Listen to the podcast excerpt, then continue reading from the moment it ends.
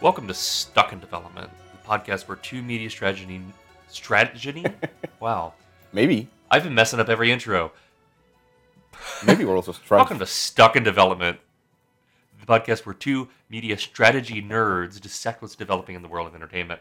I'm your host, Carl, and with me, as always, is Eitan, live from the Consumer Electronics Show. Hello, Eitan. Hey, guys. I'm... I'm... I'm in a hotel that is in the same street as a Consumer Electronics Show, but yeah, I mean, I'm dialing in from Vegas in one of the swankiest hotel rooms I've ever had. Turns out that the hotel I'm staying at, it's a part of like Marriott, and apparently I have like status in Marriott, and it's pretty nice. But how are you? Happy New Year. Happy New Year. Uh, I am good. I...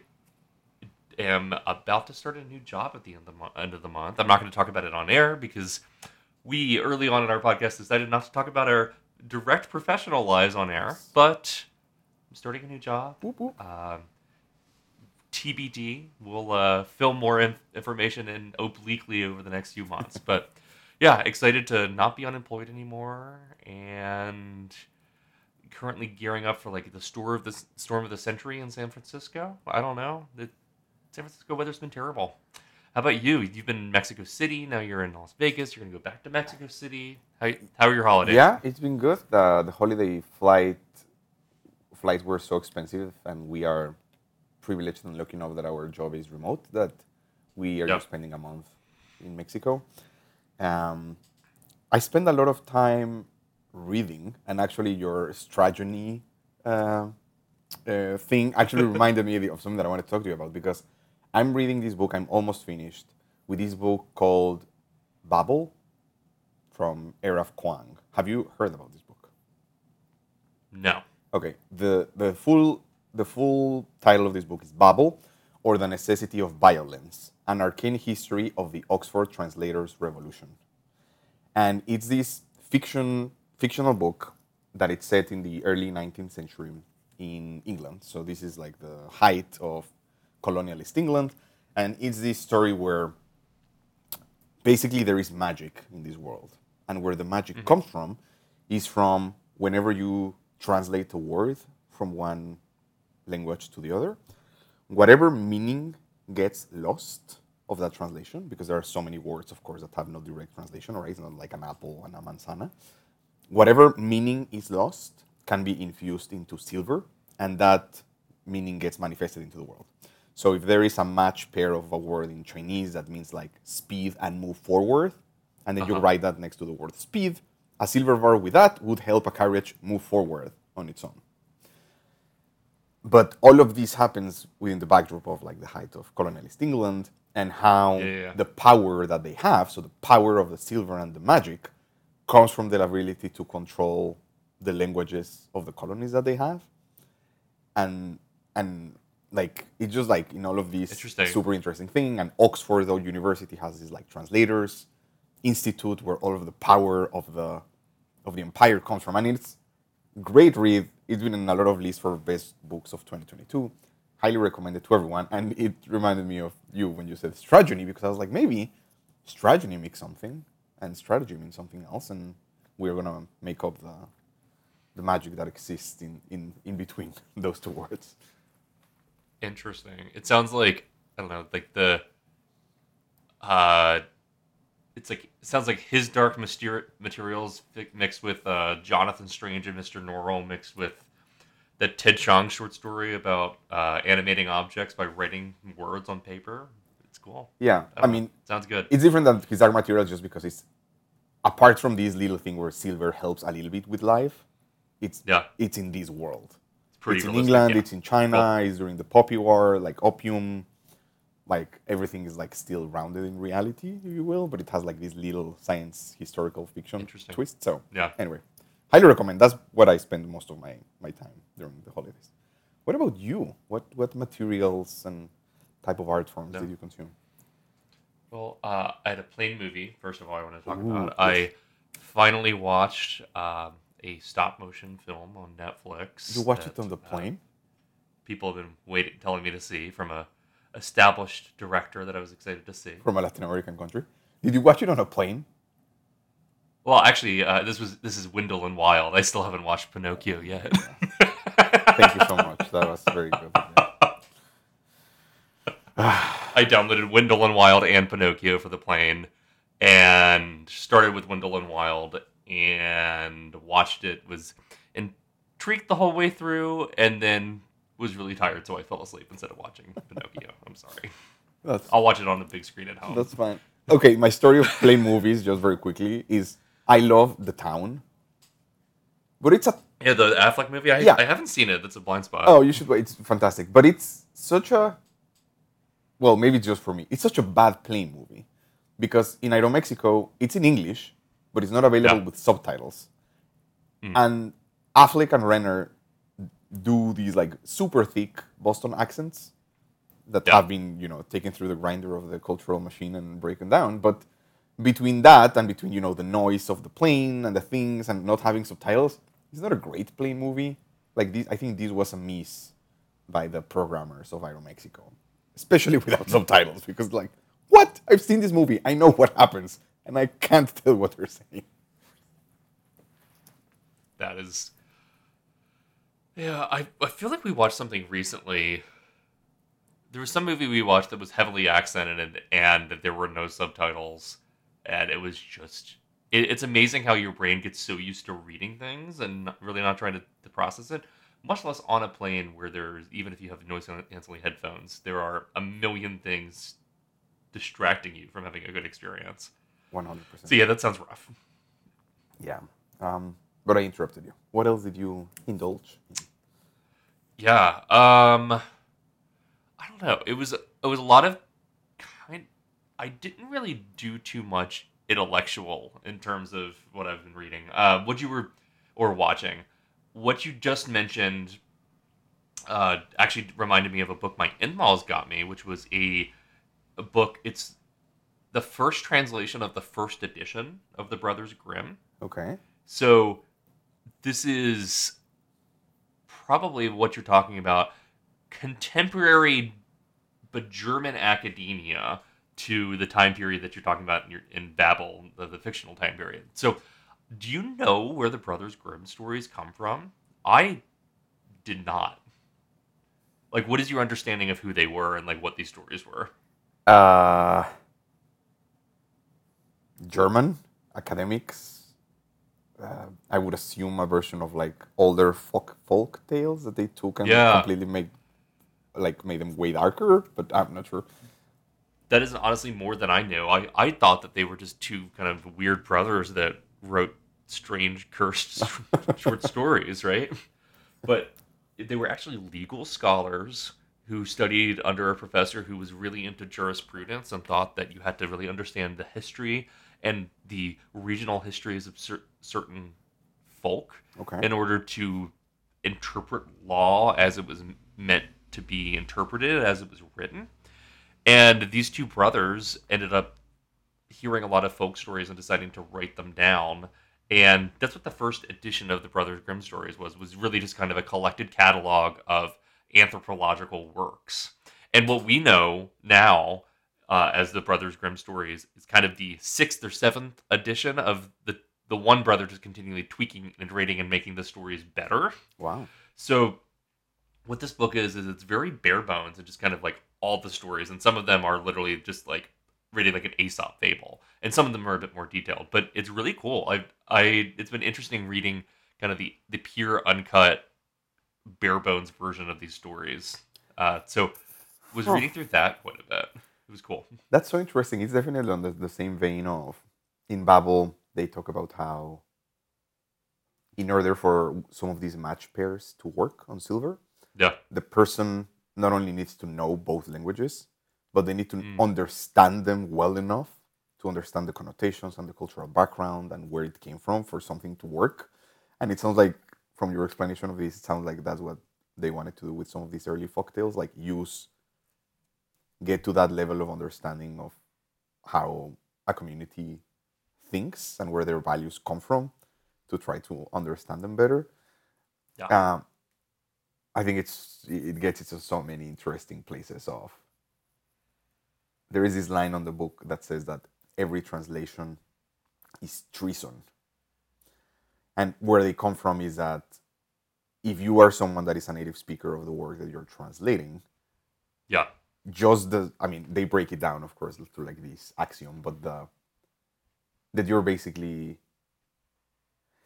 is both an act of opening up something that was yours for someone that is not you, mm-hmm. so that then can, people can either use it for good or they could use it for bad because they want to understand you better.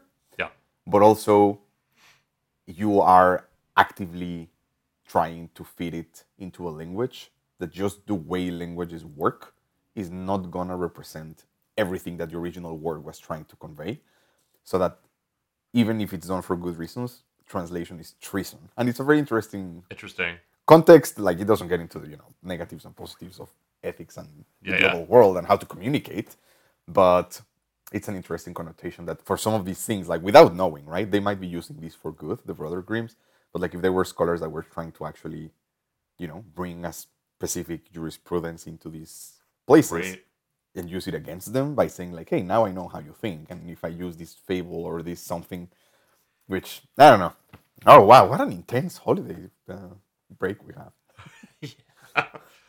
uh, there are two new releases that we do need to speak about. Uh, I'll, I'll quickly say something about Wendell and Wild, which is it's Jordan Peele's greatest flaw as a director is that he has too many good ideas. Okay. And Wendell and Wild is clearly a Henry Selick work. Like, it does feel like a it's in the vein of Coraline and Nightmare Before Christmas and James and the Giant Peach, but.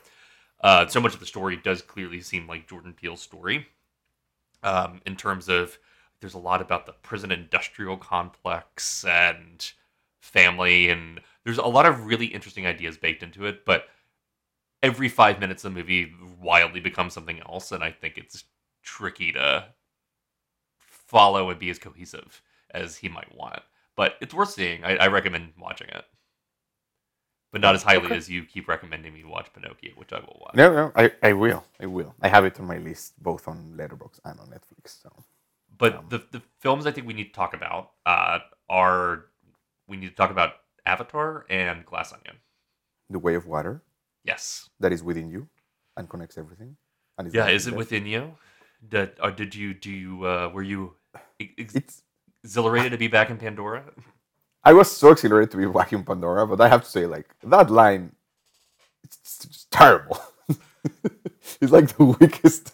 I mean, I wouldn't say the weakest. It has a lot of parts that are, like, very specifically, like, what? But it feels taken out of a cereal box. But uh, I had a lot of fun. Like, it's one of those movies that it feels a little bit like, you know, the typical cliche that we use now is The Force Awakens in terms of, like, yeah. a remake of A New Hope, or just you change some themes a little bit, but it's still, okay. like, it's still humans, it's still fish out of water, learning a new way of living, serving the forest in the water, getting the people from there to trust you, coming to help you. But it has like that familiar undertone that the first yeah. one didn't have, that I think it really helps. I think it's very similar to Avatar in the sense that the first third is quite weak. And it, the first minute, like just, it's blunt, right? They get you into it. They, they're like, hey, this was the last seven years or whatever. And you're like, wait, wait, what? Yeah. But then like twenty minutes in, you're like, oh, I get it. Now I'm I'm in again. I, I remember this three D. I remember this world. But um, I thought it was a lot of fun. I thought the action is great. I think it looks fantastic. I don't think I saw it in a theater. I don't know if Mexico has.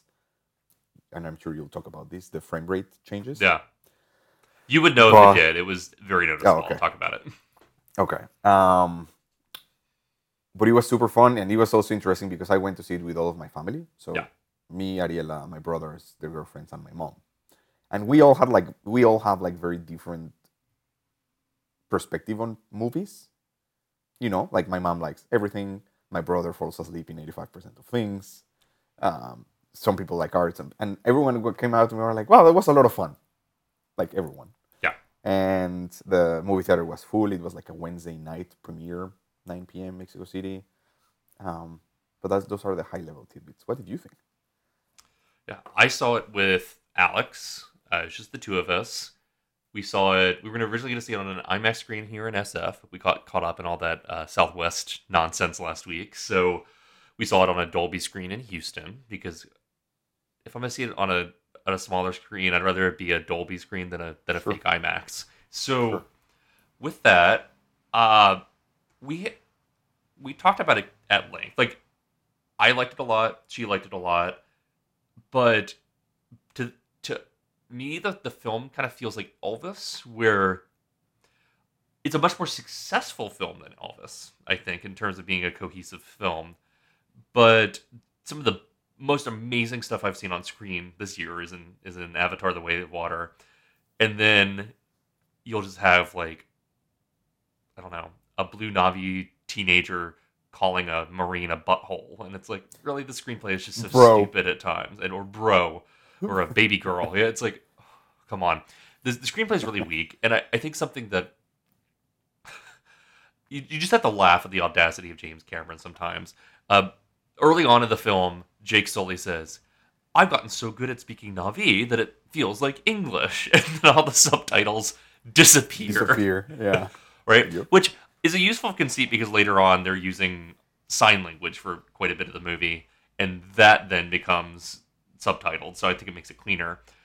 But that said, so much of the power of the subtitles in the first film is that a lot of the language feels a lot more poetic than it is. Like, your brain just reads it and imbues power because it's written in papyrus, so it's like, ooh, this must be poetic. And then when you're just reading the English translations and seeing a, a Na'vi speak that, not as good, not as interesting. Um, I feel the same. The the first the first hour really does feel, I don't know, kind of like a sub-Halo first-person shooter. Not very good, not very interesting. Especially that monorail action sequence. Oof, not not good. There's not even any water in yeah. the first hour. I thought no. there was a wave of water. Yeah. The the shot of, like, the first time you're... So all of a sudden you're just underwater and then somebody's diving into the water. You're like, ah, it's the water. It's happening. Yeah. It's good. That's when the movie gets good. And and I think the last half hour is kind of frustratingly there and, and not needed. But there is a good thirty to forty minutes of action uh, early on in the third act that is incredible with the, uh, mm-hmm. uh, what is it? Um, the Tulkun. Tulkun, thank you. I was like, the it's not Tulkun Hunters. that, that, Tulkun, that Tulkun Hunter yes. sequence is, yeah. It's, yeah. Uh, I, I do want to talk about the, the frame rate. So... we saw it in a theater that did, was equipped for high frame rate, and the switching back and forth between the frame rates is the real issue. Like, mm. what happens every once in a while is, like, it'll switch to, like, underwater photography, and Cameron will jack the frame rate up to forty-eight F P S, and that transition moment is whenever everything starts feeling weird, because it's like, oh, I'm watching a soap opera, this is weird, like, nothing has motion blur, everything looks too hyper-realistic. But then you get used to it, and you're watching it for five minutes, and then something will be in twenty-four F P S, and your brain will, or at least in my case, my brain was like, why is everything laggy? Is something wrong with the stream? Because your brain's used to getting forty-eight images in a second, and then it goes back to twenty-four, and your brain slows down a little bit, and it's confused. So... I wish he would have committed one way or another. I think that it's the best use of high frame rate that I've seen. And nothing felt fake because of it, necessarily, except for just kind of the aesthetic experience. It's not like looking at some of the Hobbit films that were shot in high frame rate, where it looks like people wearing rubber masks. Like, sure. They got past that. But overall, I was just impressed at... Never once during the movie was I frustrated because it looked bad. Like... truly astounding looking effects. Yeah, there's been yeah there there's been even some comparisons versus the last Avatar. Yeah, and it's crazy already how, like, we thought that one looked, you know, good for the time, and twelve years now. Uh, so on the frame rate, do you know if the third one he wanted to make it all in forty-eight or all in twenty-four, and was this kind of his test? Or so originally he was talking about shooting at even higher frame rates, but for him, he likes being able to switch back and forth between the two for to have different pronounced effects. And also he's working on isolating certain things, so certain things will be in twenty-four and certain things will be in forty-eight. I think that's might be where he's testing and what he's testing in the third one. So I don't expect this to be generationally better looking next in two years when the third one comes out. Okay. Um, I I really recommend, on kind of a different note, go listen to the D G A podcast between your boy Guillermo and James Cameron. Really great thirty-minute conversation. Okay, I will. I will. The, the last thing on Avatar before we move on to the to the other movie. Um, I thought Neytiri's character... I remember on the first movie, like, really liking her. And in this movie, it, sounds, yeah. it, it seems like they they more intentionally made her a side character and rely on her to be both kind of the emotional center, but also the, kind of this villainy side on the Na'vi mm-hmm. side that is really against humans. And it seems like they're really ratcheting up both of those sides so that she can bring them into the story.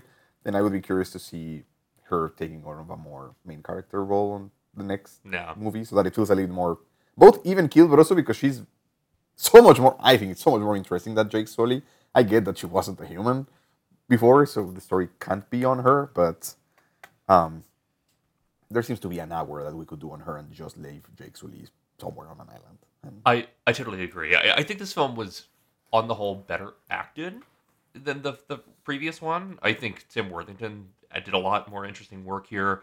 I do think that Zoe Saldana is the undersung hero uh, of the performances. Like, she's incredible. The one that truly feels like she's inhabiting that character as opposed to, you know, being Sigourney Weaver, playing a teenager and playing an alien. Like, yep. It, uh, Neytiri is so well done, and scary Neytiri at the end is really scary and really, really scary. Well done.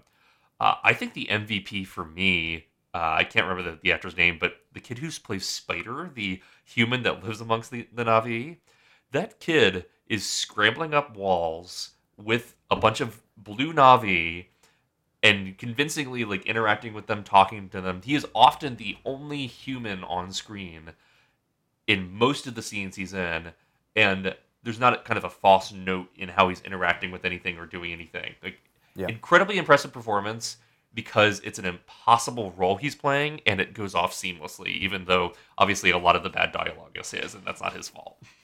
Bro. Bro. Bro, bro. Um, we're on a tight schedule here, so you want to talk a little bit about the the crystal yeah, yeah, yeah, vegetable? Yeah. Is the onion a vegetable? It's not even a vegetable. What is an onion? I mean, I guess it's technically a vegetable. It's not a legume. It's not a fruit. It's a root vegetable, okay. Right? The, Do they grow underground? The, I, I don't know how onions grow. Yeah. You watch Glass Onion, right? I saw you I watched Glass about Onion. The, about the title font. Yeah. Section. Yeah. What did you think? Didn't like it. Okay. Yeah, I mean, I. It's clever. So, a good comparison point for me is the film Confess Fletch, which I don't think you've seen, right? No. Okay, I, I watched that on a plane a few weeks ago. It was great. And Confess Fletch has a bunch of interesting, well-acted characters and kind of a dumb plot to string them all along. Whereas I find Glass Onion has an incredibly intelligent and inventive and clever plot that is hung on the back of pretty uninteresting, tropey characters. Benoit Blanc being the exception. I think every time Benoit Blanc is on screen, Craig's doing even better this this film, and is I loved watching Craig in this role and inhabit this character, and he brought so much warmth and kindness and humor to it, and also I think fr- fuddy-duddiness and frustration, especially when he's irritated with these people. I think that comes through a lot more than in the first one. And I think it's a lot more fun for that.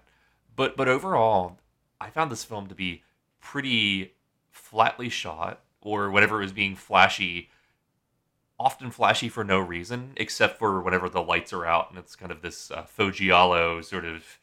The lamplight. Lamplight thing. Like, I, I really liked that. But for the most part, I found this to be a flat to garish looking movie, often often intentionally so.